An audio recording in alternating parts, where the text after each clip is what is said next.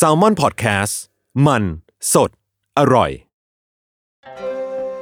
แฟกต์ที่ 528 ช่วงนี้คนก็พูดกันว่า วัคซีนที่ดีที่สุด คือวัคซีนที่ฉีดได้เร็วที่สุด แต่ถ้าเป็นเรื่องรสชาติชาที่ดื่มกันแล้วล่ะก็ ชาที่ดีที่สุด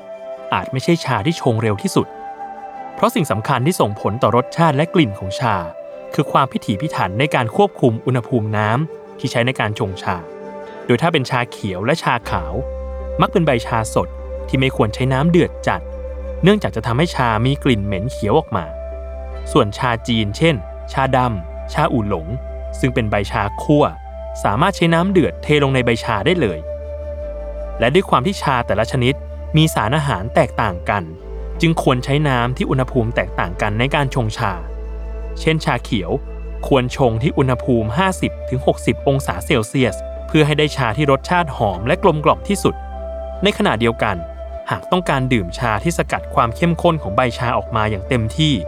ก็สามารถใช้น้ำอุณหภูมิห้องในการชงชาได้เช่นกัน เพียงแต่ปริมาณน้ำที่ใช้ชง จะต้องน้อยกว่าประมาณเกือบครึ่งเลยทีเดียว นอกจากนี้ยังมีคำกล่าวในการชงชาของชาวจีนโบราณที่ว่า น้ำแรกให้ศัตรูดื่ม